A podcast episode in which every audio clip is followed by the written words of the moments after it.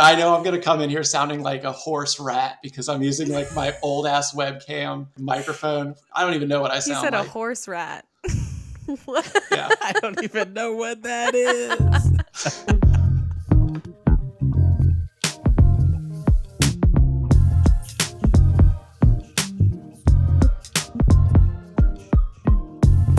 Hey, Hello, I'm Sarah, and I'm Nathaniel. and this is To be completely transparent. All right, welcome back, everyone. Thanks for joining us today. Today, we will have a guest.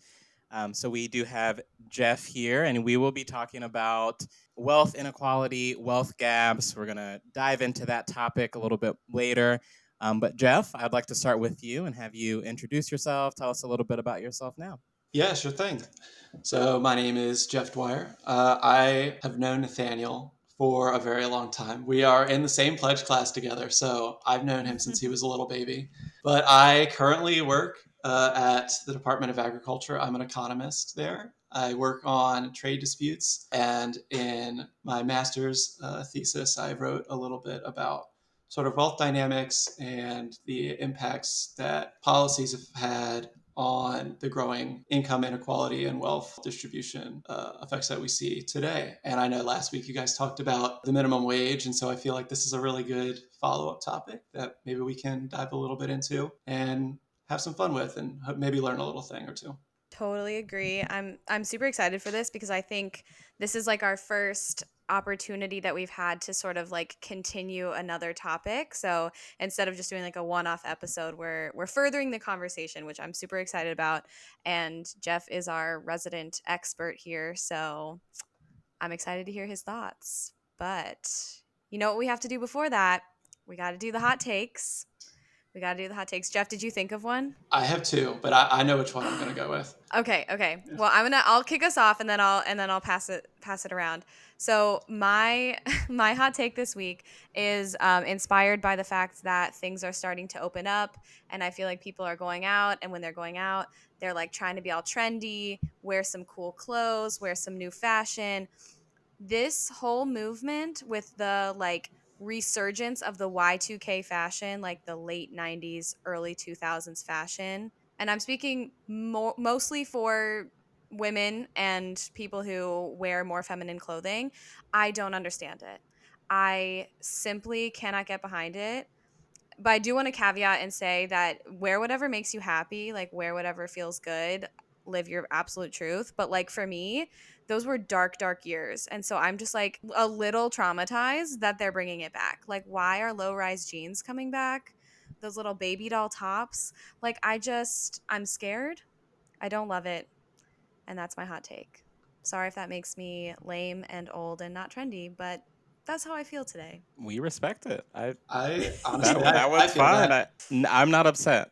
I do not want to think about wearing the types of clothes that I wore back in the 2000s. That is a sad sight for my Facebook page. And I'm probably going to go back here and, and delete some of those. I mean, for the people who can pull it off, like again, live your best life, like I support you. It just scares me to see it all in the stores and things. I'm like, I I can't understand why that is what what we're bringing back right now. Like that was it. That's what we decided. Like there's so many other things. There's better things to put back into the into the loop, but it's okay. We'll be fine. We'll make it through. What's like the worst one? The single worst one that you've seen? I'm curious. Oh, like fashion choice? Yeah. Um, I think so for me and my body type and the way that I like to dress, the worst is the low rise jeans and the teeny teeny tiny sunglasses. Because those look so weird on my face. Like with the, the low rise jeans is a is self explanatory. Like I should never be forced to wear anything but high rise ever again. But the tiny tiny sunglasses like freak me out and they don't look good on my face. I look like a little bug. I've tried it because other people look cool, but I can't. I simply can't do it. I'm honestly probably only wearing sweatpants ever, like forever. Even even in work, I might try to pull it off once. I support you. I support that fully. Honestly, I don't think I own that. I went through my my closet the other day to to get rid of clothes before before I move, and I just got rid of almost all of my adult pants. They're they're pretty much all gone. yeah, I I think that when I do have to start going back into the office at any point, I'm going to have to fully like rebuy all of my real person clothes because haven't needed them.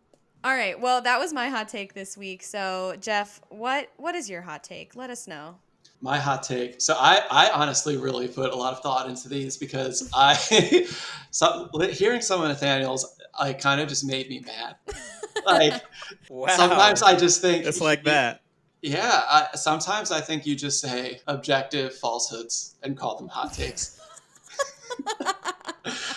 Damn, I've hurt you with some of these hot takes. I like hot takes are opinions. I get that, but sometimes they just got me. They get me upset. But I respect. I respect your individual uh, individuality, Nathaniel. Thank you. Thank you. I you. respect appreciate that you, Thank you. hate cheese, wear socks when you sleep, and just like being really warm. I, I don't get that. Wait, Jeff, did you vote in our poll? Did you vote in our last poll? Yeah, give me the ten degrees every day. 10 degrees. That's hilarious. That's Give me- absolutely asinine. Man, it's been like 95 here, and when you live in a like a 60 year old building like I do, and it's all like central heating, and you have no air conditioning when it's 90 degrees out, and opening your window only makes it worse. You'll wish it was 10 degrees outside. I I have to say I agree. I do agree in that in that situation for sure. I respect it. Go on, proceed. All right, so my hot take is it's it's not the craziest one, but I think going to the movies by yourself is 100% the best way to go to a movie. No friends, nothing. By yourself, middle of No the day. friends. no friends. no friends. No friends. Absolutely Middle, none of those. Okay. Middle of the day, matinee. Like I, I get everyone will think that is the saddest thing ever. Is just to watch someone leave by themselves from a theater in the middle of the day. That's my dream. I, I love that. I honestly don't think I've ever gone to a movie by myself. That is You will something never- I've never done. You'll never go Really? with friends again. I promise. He's like, this will change your life. I have went to a movie by myself so many times. Yeah, I was gonna say, work, Nathaniel, you do that. Saturday, Sunday. Yeah, like I've seen like 49 movies by myself. it's the best, right? Like, why would you ever try to plan uh, with someone else ever again when you go to the movies alone? I sound so I- sad. I don't mind going to the movies with other people, but I don't put a lot of effort into it anymore. Like, if I'm like, hey, you want to Hmm. see this movie at seven? And they're like, oh, like, what about nine? Okay, I'm going at seven by myself. End story. Like, and then I'm fine. Seven was cool. Like, whenever it is, I just, I go. And then, you know, the AMC stubs, A list, like, I could see so many films a week. And I just went to every one. Dude, Movie Pass died so A list could fly. I am. Exactly. It it's the best twenty dollars a month I spend. I mean, not this past year. It's just been a waste of money. But now Right. that I can go again, it's it's the greatest. I I just don't know. Sarah, go to a movie by yourself. I will. I'll do that. There's actually an AMC like literally across the street from my building, so I will do that at some point. And like all of our movie tastes have just been completely destroyed by COVID. Like I will see any piece of shit now. like I don't it does not need to be worth my time. I'll just go. Go by yourself, see anything you want to see. I promise you'll never text a friend again saying, "Let's go see this movie." You'll just go. I'm gonna try it out because next time there's like a rainy day or something, I it literally will take me like five minutes to get to this movie theater. I'm gonna do it. But I That's also so like don't really. I don't really watch a lot of movies. Nathaniel knows this about me. I'm like really not a movie watcher. Like you asked me It's if one I've of your any- flaws. I know. You asked me if I've seen any movie and I'm like, nope, don't know her. But I'm gonna try to change that. So Okay. I'll let you know once I do it. I'll let you know how how it went. All right. I, I look forward to hearing about that because I'm telling you, there's very few things that I will say are life changing. Going to a movie on your own schedule, you get any seat you want. You don't need to find one where there's like four next to each other. That's you true. just go sit, do whatever you want, put your phone down. It's it's the best. It's it's the best. I I, I recommend. You'll be the first person I text when it, when I do it. As I'm leaving the theater, I'm gonna text you my reaction. Okay. I, I look forward to it. I'm excited. All right, Nathaniel, what's your hot take? So I'm gonna be completely transparent with you. Um, it was it was difficult to think of one. However, what naturally came to my mind, um, and it's because we have this weekend I've had a conversation about olives um, with someone who hates olives. Jeff, why are you? I feel like you're already stressed. No need to be stressed. I know I'm I'm, gonna the say it right- on olives, so don't worry. The second best pizza topping is by far olives, green olives specifically. Or you know what? If if a pizza just had olives on it, absolutely would eat it all day. I am absolutely incredibly shocked that you like olives. Why? Why? For I why? don't honestly I don't really know. I'm just that like my visceral reaction was just shock. Like genuinely. Like I don't know. I just feel like you ha- you're particular. It's not like you you're picky. You're just particular. And so I'm surprised that olives made the cut for you. I feel you though. I love olives. So I'm, I'm Wow. with you 100%. I thought 100% I would be the only one that likes olives because anytime No, they're so good. I have, anytime I have friends where like it's just like drinking wine and I, you know, charcuterie board, right? Get olives, cheese. I mean, not for Nathaniel, but like anyone else. Right. Right. Like everyone, I, I buy olives and I literally sit there eating them by myself. And I just probably, everyone looks at me funny when I say I like olives. So I'm with you. I'm genuinely shocked. Look So at we- us. we all like lovers. olives? That's cool. That's fun. have to be- Wow, I thought it was going to be controversial here, and you, you guys are like, "Oh, that's that's excellent." No, when I used to go over to my grandpa's house for like family luncheons and stuff, like like good Jews, we had a bagel buffet and we have like all of the toppings and whatever, like the lox and the cream cheese and all the good stuff. And then they would literally get a bowl of olives just for me. They'd be like, "Oh, no, no, no, don't touch that. That's Sarah's bowl of olives." And I would eat my bagel and an entire bowl of black olives. It's good shit. It, it honestly, it's, I'm so happy. We're the only three people I know that like olives outside of like, I know, everyone. everyone's- Everyone's gonna listen to this and be like, "These freaks, what?" Wow, this, look at this. I feel very comfortable now. Who would have thought? Not me. Not me either. I love that. I love that. Well, that's. I love that you're just continuing with the food hot takes, Nathaniel. I really appreciate that. I know. I was. I know. It, that's because I couldn't think of one earlier, so I was like, you know what? Default food. So um, we'll try to. We will truly try to change it up in the future, but I can't promise when that will be. It's on brand. I like it. All right, Nathaniel, thank you for another food hot take. Yet again, we love that about you. Um, but let's go ahead and, and hop into our topic for today.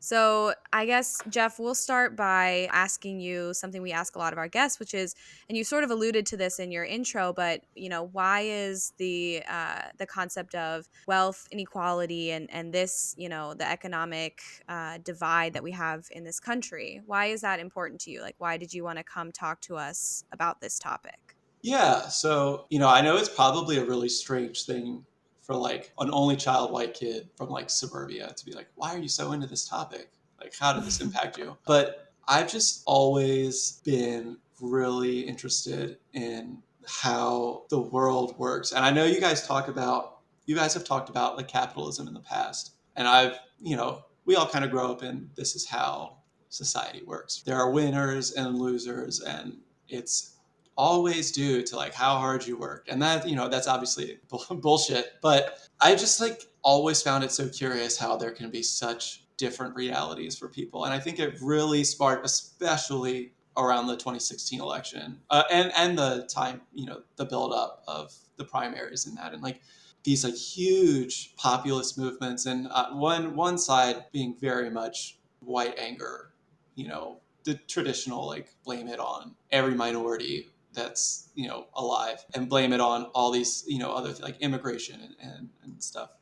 Uh, but there was another populist movement that bernie sanders was was talking about and speaking for uh, in terms of like the complete collapse of sort of like the social contract that you know we live together and how the wealthiest country on earth can have such huge discrepancies between two groups of people uh, between like rich and poor but like looking into how these these divides and how this how this happened and so uh, that was you know we were we were in undergrad uh, my senior year. And then when I went for my master's in an econ, I was given the ability to explore that both in, in class and on my own, but with proper tools um, in terms of like how how to think and how to research and, and learn about about these issues and looking at the, the history of how not only we got to the more general gap between rich and poor, but within black versus white poor, where that came from, how the African American community has such a different experience. I mean, they obviously have a much different experience, but looking at what actually happened back in like the explosion of like the American economy that caused such like this huge I mean that we're seeing now. This didn't just happen and racism exists in a variety of different ways. I mean, it's not just you know the loud angry nazi walking down you know walking in charlottesville like a lot of it is very suit and tie in rooms writing legislation. And so how does that play out in the real world? And that you saw most evident back in like the late 40s early 50s particularly when the united states asserted like began to assert itself as like a global economic superpower because that's sort of where it became exponential where these gaps really started to arise between different groups and then also with just general wealth inequality. Okay, so I want you to define a couple things for us, um, just because you know there may be some general terms and directions that might not be as clear um, so, talking about net worth and then just wealth overall, how do you define those? Okay, so I think the main difference to me between net worth and wealth is net worth is a very technical term. I mean, pretty simply, you know, assets minus liabilities. But to me, wealth is a more I define wealth very differently than net worth, not because they like, if you looked them up in a definition, they'd share probably the same wording. But to me, wealth is like an expression of like freedom for opportunity that's granted to a privileged uh, group of people. It's definitely not shared, and it is definitely a very like large gaps of what people are and are not allowed to do. It's so I look at wealth as more of like this intangible like version of, of like freedom. And that's how, that's sort of how I look at it. So like freedom in terms of like where you're allowed to grow up, what kinds of schools you're allowed to go to, your ability to fail without this impacting your everyday life. You, you know, actually, Nathaniel, you sent me a really good summary of what it looks like. And if you don't mind, I'd like to read it because I think it does a really good job, sort of like putting it in a very direct terms, which is that wealth is a safety net that keeps a life from being derailed by temporary setbacks and the loss of income. And that family wealth allows people to access housing in safe neighborhoods with good schools, thereby enhancing the prospects of their own children. And that it affords people opportunities to be entrepreneurs and inventors. And then at the end of a person's life, because wealth is taxed so much lower, it only compounds from one generation to another. And, you know, wealth begets more wealth. So it's it's not quite as simple as just like a number. Uh, even though we see it, someone's wealth, you think like, oh, Elon Musk's wealth, he's like worth two whatever, two hundred billion dollars, is some ridiculous number. I think wealth is more of the like not seen, not on like a you don't see it on a bank statement. So I, I, would I would use those definitions to to separate the two. Think of net worth is like the number, but wealth is like the privilege that comes with it. I really, really like how you described that. And I think that that's something that is a concept that is important for people to understand, especially as they're learning more about the economics of this country and the structures and systems in place that, you know, have allowed for a certain group of people to build their wealth over these generations, right? And that wealth is beyond just financial component. It is literally it's quality of life, it's access, it's privilege, it's resources. It's it's tied to a dollar obviously, but you know, it is so much more than that. So I really liked how how you put that and I think that that's a concept that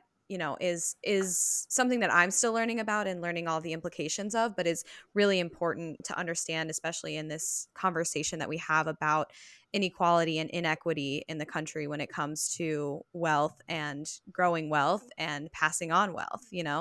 And i think you know the something that i wanted to to play off of was just to pick your brain a little bit more about this idea of generational wealth or generational poverty right? Because i think that they're both both of those are are real um, and both of them kind of go hand in hand as one group continues to compound their wealth the other group is then continually disadvantaged. So do you have any thoughts about about that concept? Or you know maybe you can throw in some social mobility and things like that as well. I'm curious to hear your perspective. Well yeah i mean i think the the biggest thing is that a lot so most times opportunity is driven based on like where you're from uh, and the types of access to one connections that come with where you grow up. I mean, where you go to school has a huge impact. And a lot of the time, I mean, schools are funded by local taxes, and local taxes are a function of the income brackets in those areas. And so, this concept of like generational poverty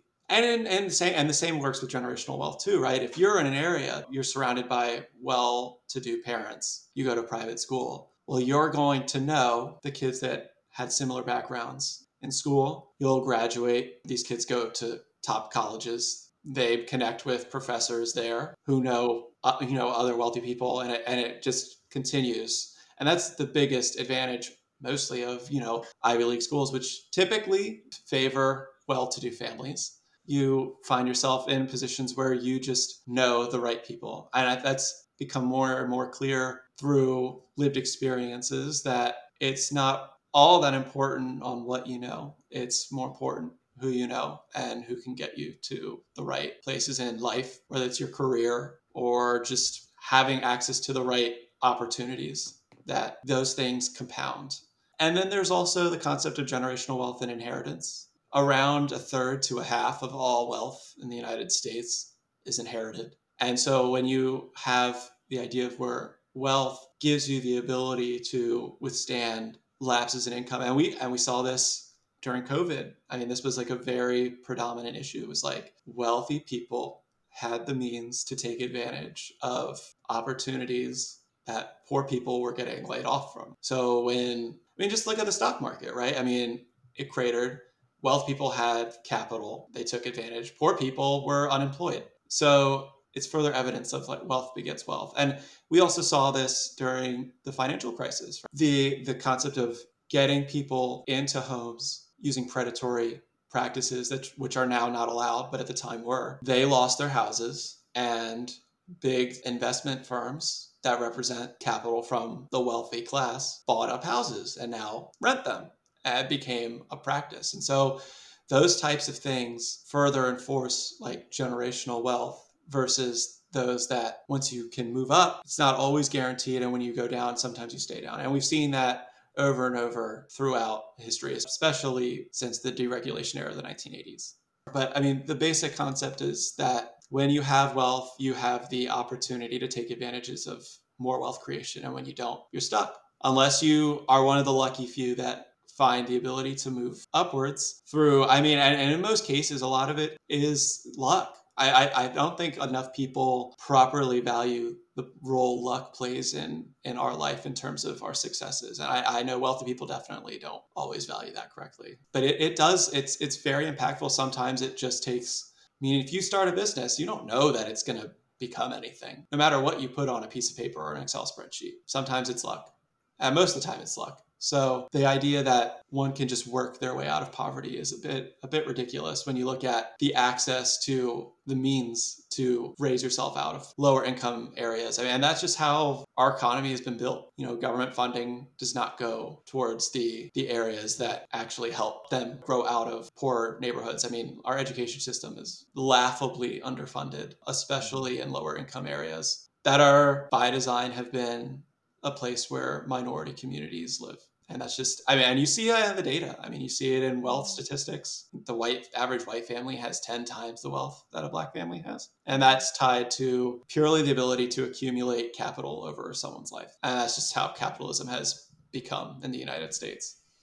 I'm glad that you brought up the luck piece because that is something that people kind of vehemently deny. They very much so grasp onto the the bootstrapped story. Well, if my parents were poor and now I'm wealthy or you know I make great money, like everyone can do it. You just have to be determined and you have to do this and you have to do this. And they just ignored just so many pieces of the puzzle that really do have to still fit in place in order for that to be everyone's reality. Like, unfortunately, there may be someone who had just a terrible upbringing and there was this success story that led to them getting fantastic opportunities or now they own a very lucrative business like yes like it has happened it is possible to do. But the fact that we default that to be the norm like okay like just do it that wholeheartedly ignores luck in the equation. And even even in some of those scenarios like people still had help. Like it, it's very very difficult to grow up in a you know fully impoverished neighborhood not have your basic needs met and just grow up thriving in every single aspect in order to then produce enough wealth for your kids and your kids' kids. Like it's it's just not common. So I, I'm glad you did bring that up. And then the other thing is the inheritance piece that it's all tied together. Like I mean, it's 2021, probably I mean, in in our parents' lifetimes, segregation was legal. There were all of these laws and systems that were in place that were actively preventing people from doing the things that they want to do. So of course, like generational wealth is going to be a huge huge inhibitant of people keeping money within like their family. Like not even 50, 60, 70 years ago, there were probably a bunch of white people who had all this money within families from another century ago when people were actually slaves at that point. Of course, they weren't going to be able to inherit all of this money to then buy property and buy businesses and buy this and buy that. So like it, it's it just seems so clear that that's what has happened over the last several decades or the last century and it's it's like people just do not want to admit that and start working on any solutions. So I I really you know agreed with those. Nobody wants nobody wants to acknowledge the problems and let alone work towards the solutions. But do you think that do you think that people are aware truly, like in their heart of hearts, are like actively aware? Or do you think that because they've lived this whole life the way it is, they're like, absolutely not. And they have told themselves this story that, oh no, like it's literally just hard work. Just don't be a piece of shit and you'll succeed. Like, do you, like, or do you think it's both? You think some people are like, damn, I think that is, I mean, maybe it is generational wealth? You know, I would like to believe. I would I wish people did know, but I'm going to be honest, I think a lot of people use the bootstraps thing as a crutch mm-hmm. a lot. I mean, it's kind of indoctrinated in us as we grow up. I mean, the the idea. I mean, it like a capitalist society, right? I would say the the best version of it for people, right, would be like you actually do get compensated for how hard you work. But I mean, to be honest, I mean, if you're an employee, you're exploited. But in, I mean, it's just, you know, how we grow up, we're taught like you work and you get what you earn. And I think a lot of people just rely on it because like that's what I was taught. That's right. And we're not taught these things in school. I mean, shoot, like this last year has been eye opening for white people everywhere of all ages and the like the history of racism and the atrocities committed against the African American community. And it was like a lot of people literally never heard these things before. I mean, yeah. I, I but I, I was with my my parents this past weekend and I think the his, the History Channel is doing something on the Tulsa massacre. Yeah. And my parents literally didn't know that existed. I I mean, I didn't really either.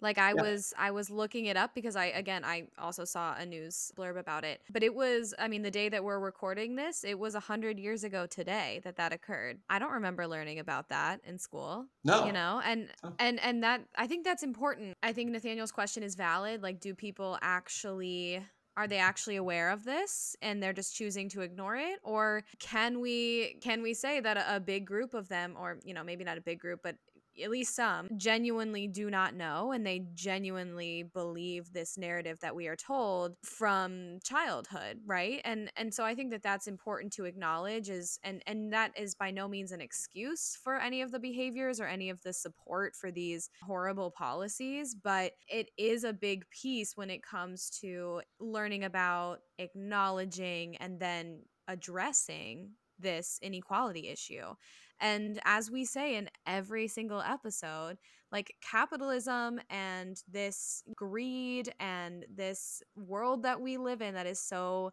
money driven, not having a good grasp of the reasons behind this inequality and the implications of this inequality is very, very detrimental to moving forward as a society. So, you know, I, I think that this is this conversation is good and it's never it's we're never gonna have enough time to touch on all of the the pieces of it. But I think that this talking about this starting this conversation is is crucial in hopefully in our lifetime seeing some of this be changed so i know that you really like to talk about the history of of this topic and to give background to folks and i think that you know this is a good opportunity to do that as an educational piece. So you know maybe if you want to i know we're kind of bouncing around all over the place but maybe if you want to kind of go back a little bit and give us sort of like the progression of wealth inequality over time in the united states and and tell us kind of how this has been literally built into our government and our society. Yeah so i would say the best place to start is just looking at the general dynamic between capital and labor. And so, I mean, the general idea, right? No matter what you're doing, I mean, let's just say, you know, a worker is making um, like t-shirts or something right so that's carrying out a duty in itself and then capital right is providing financial resources for the equipment to, to make that happen and in, in the past, capital was making about 60% and labor was 40. And in the time since then, that number has shifted to about 70% to 30%. Now, I know 10% doesn't seem like terribly much, but when you consider the whole of a US economy, 10 percentage points is a really, really large number. And so what happens is that you'll have you'll you'll end up having bigger splits between who does what work and how much they're compensated and and that's because as more money shifts towards capital away from labor more is invested and what what's what we've seen is it goes towards automation and technology. And what that does is it even more polarizes the types of work that labor does. And it removes a lot of jobs like like middle income jobs, right? That you think like an accountant. Uh, and what it does is it shifts more people working in either high, super high skilled. I don't really like the term high and low skilled work, but towards those that do like highly technical, like specialized work. Think like, you know, software engineers or like industrial design. And then on the other end of the spectrum, you have well, in today's economy, Uber drivers. And think about how those two different classes of workers are treated. I mean, Uber just got just won a case they get to they don't have to provide any benefits at all to their drivers on top of paying them poorly relative to what the other end of the spectrum. I mean, you have senior software engineers in Silicon Valley making four hundred thousand dollars, and you know the gig economy as we become more and more service based. I mean, you don't I mean you don't need that much of a technical background to see like get I mean going back to you guys' conversation last week about the minimum wage I mean more and more jobs have been stuck in that category and so that's playing a part in these huge gaps of income inequality, which is a, a, major leader in towards of you know wealth creation. I mean, if you're only making enough money to pay your basic necessities, you literally are not provided the opportunity to save. I mean, what are you supposed to do?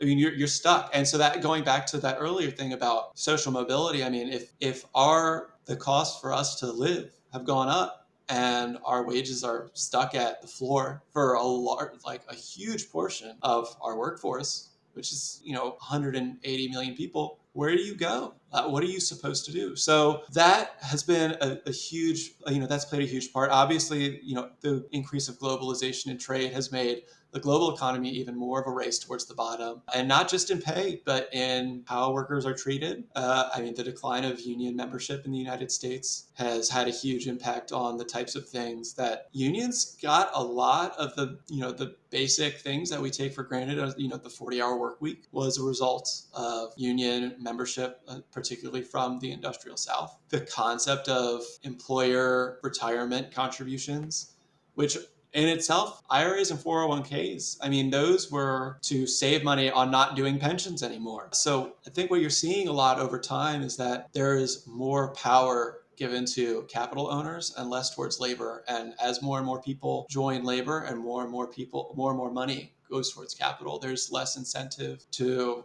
I mean, on capital's end, right? That why would why pay more? And that sort of happened over and over and over again, especially as, you know, we've deregulated the economy as more and more power shifts towards those with money and I mean make no mistake power is is money in our our economy whether it's both political economy or just the basic necessities of having money. I mean, it's sort of, you know, wealth is beget wealth. And that has been sort more of a like a general overview of like back when we had more regulation that protected workers, there was less incentive given towards a race to the bo- like a race towards the bottom. And as we've just started competing with countries with very poor standards of work conditions, those types of practice has, has come here as well. And I think that's been a really hard issue to grapple with, particularly with the political economy issue. I mean, politicians do what their, you know, their campaign contributions tell them they should do and as Citizens United has sort of completely opened the floodgates to that, there it's it's been really hard to see any hope for legislative changes to these issues, which is I know kind of depressing. But in terms of the history, that's what has happened. And not just the United States, all over the world, the government has taken a more passive role in the labor market and protecting workers. And as a result, we've seen just huge explosions in in the 1% in their wealth con- uh, concentration. And that's also been seen in taxes. The average income tax for the top 1% in 1981 the average and this is across the world was 66% and today that number is 40 and on the most extreme cases back in 1981 it was 93% and today the lowest you can find is 15 and I think a really good definition, uh, like a really good way to see this, is I, I have this statistic in 2007. So these are a little out of date, but this was when the last time they ran the statistic. Real household income increased by 1.2%.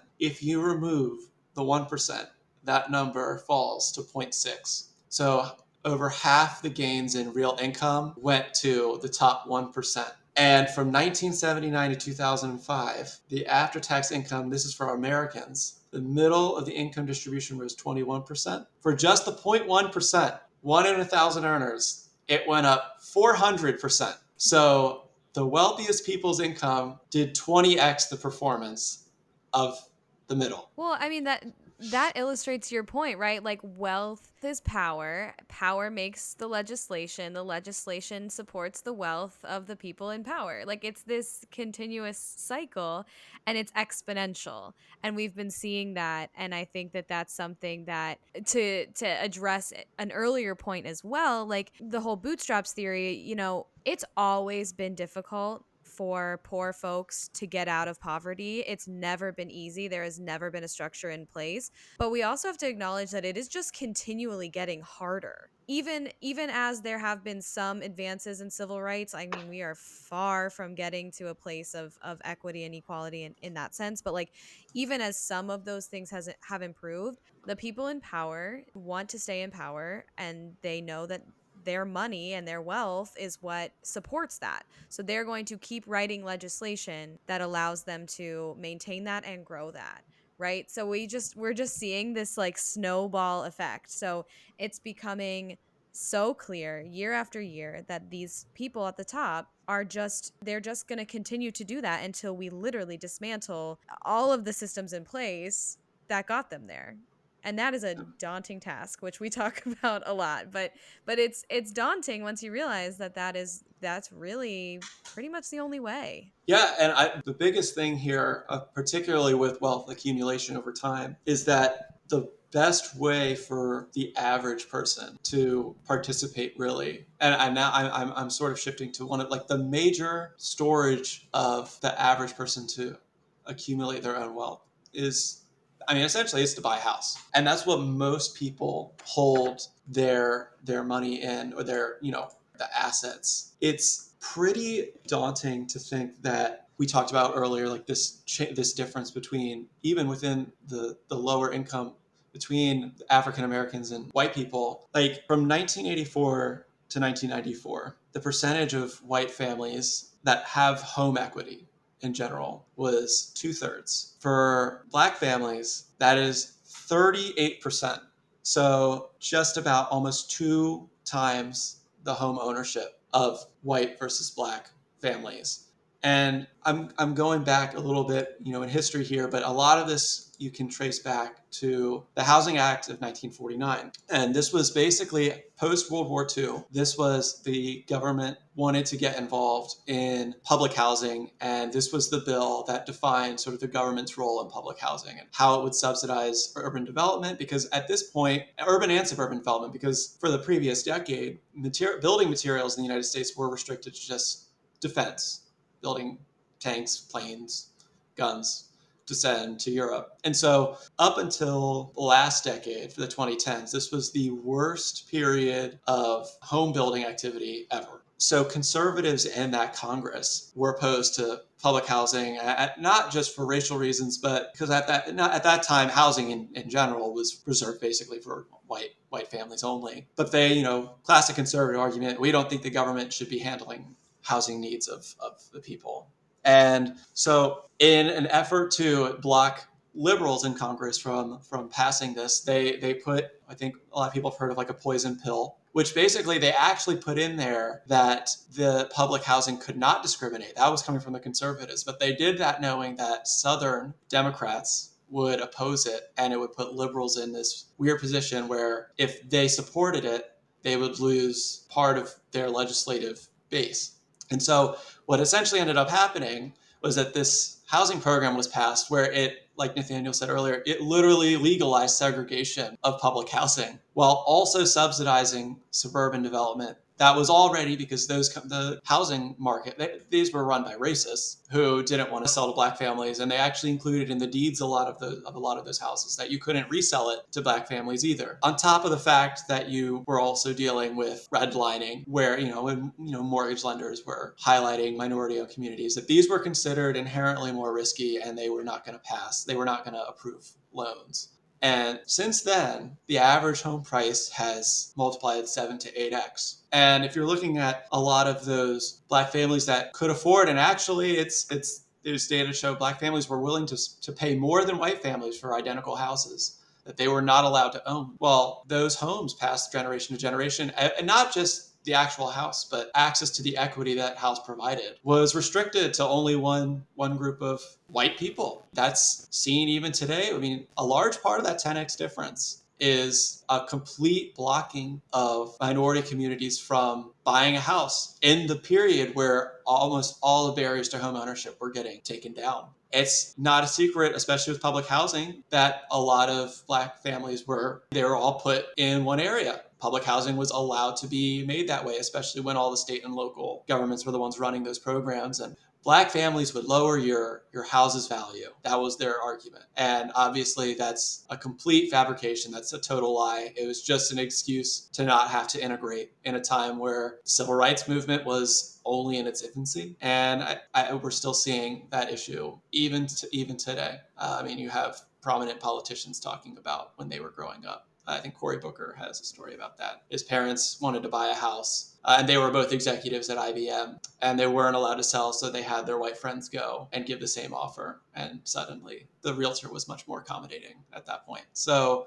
that's like a really big contributor towards a lot of this, particularly this racial gap between similar income brackets by race that suddenly the average middle income white family and the average middle income black family are living complete different realities of what is American life. There's just not access. And that goes back to the wealth being more a form of access than just a number on a page. It's a privilege that comes with not only the number in your bank account, but also the color of your skin.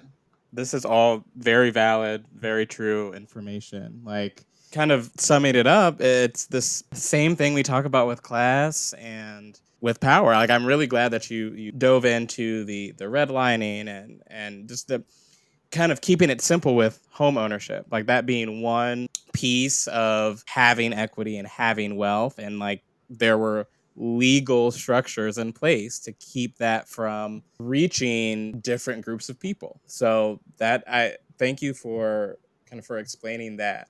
And then just to to kind of wrap up, is there I mean, I know we have already talked about this being something that's very difficult without dismantling. That has it seems to be a, a trend in a lot of these similar topics that we've talked about since we literally started this podcast. But is there anything in, in your knowledge right now that that serves as a how do we start improving? What can we donate to? What sorts of organizations are doing work that tackle this issue? Because we do want to end on how can we direct our efforts? Is there something that that stands out to you or that that you've seen or heard of that could contribute to this? Uh, yeah. So we've seen a lot of them. So a lot of the ones that can sort of help this issue relate to I, there, some of them actually are, are a lot of tangentially related issues. So a big one that I know of, they're called strike debt. Uh, so they they were something that grew out of the Occupy Wall Street movement, and what they do is they basically buy debt on the open market to cancel the like the debt owed like whoever had that debt if they buy it on the open market from creditors and then they forgive it. It's a really cool charity. I think I, have given them a few times. I actually was expecting you might ask this question, so I have some of their their numbers down. They have raised almost a million dollars, and with that million dollars, they have canceled thirty-two million dollars worth of debt. And wow. they also formed, it's called the Debt Collective, which is, uh, it's like a, a union of, of sorts that they, they advocate for disputing like student loans that were used to pay for for-profit colleges. They've, they've worked to, to help students pay a lot of their student debt off that they may have been misinformed into getting. Students were given false or incomplete information when they agreed to take on loans. And so that's that's something to me, I think that's a really big deal because our generation in particular has basically been told by our parents, by society really that in order to have like our own like American dream. Like like you have to get a college education, but the cost to get that college education inherently inhibits your ability to live a fulfilling life. And so people that are like conned almost into taking on this burden is one super exploitative and also i mean it's it's people don't ever get the opportunity to, to crawl out of, particularly because student debt is not something you can dispute in bankruptcy. So, on top of donating uh, I think advocating, pushing as, as hard as it can be at times, pushing your representatives to advocate for and write legislation that changes one, how student loans can be disputed in bankruptcy court, and also how student loan payments are done. Fighting for those issues that are super prevalent in our life and for future generations too, because this issue is not going anywhere. Finding permanent solutions for these that go beyond just canceling student debt. Uh, because if all you do is cancel it, but keep the same system, it just builds up again. Yeah, no, that's that's great. I love that there's you know multiple avenues that people can take. Um, I always like to add something in addition to donating money because I know that that's not always accessible for everyone, especially as we're talking about, you know, wealth inequity here. So thank you for that. And thank you for all of your great insight today. I think this was a really awesome educational opportunity and as always, never never over, never enough time to really dive into everything we want to cover. But thanks for being here, Jeff. We we really appreciate your background and your insights and and your expertise on this. So yeah, thanks. No, of course. Thanks for thanks for having me. Just always remember keep fighting for what is right. And especially with the issues with wealth inequality in this country, there are a lot of things that we can fight to make right. Okay. Well, again, thank you so much for joining us today, Jeff. And to everyone listening, please um, share your comments as always. Love to hear it. A very important topic. And we will see you next time. Bye. Bye. Thanks for having me.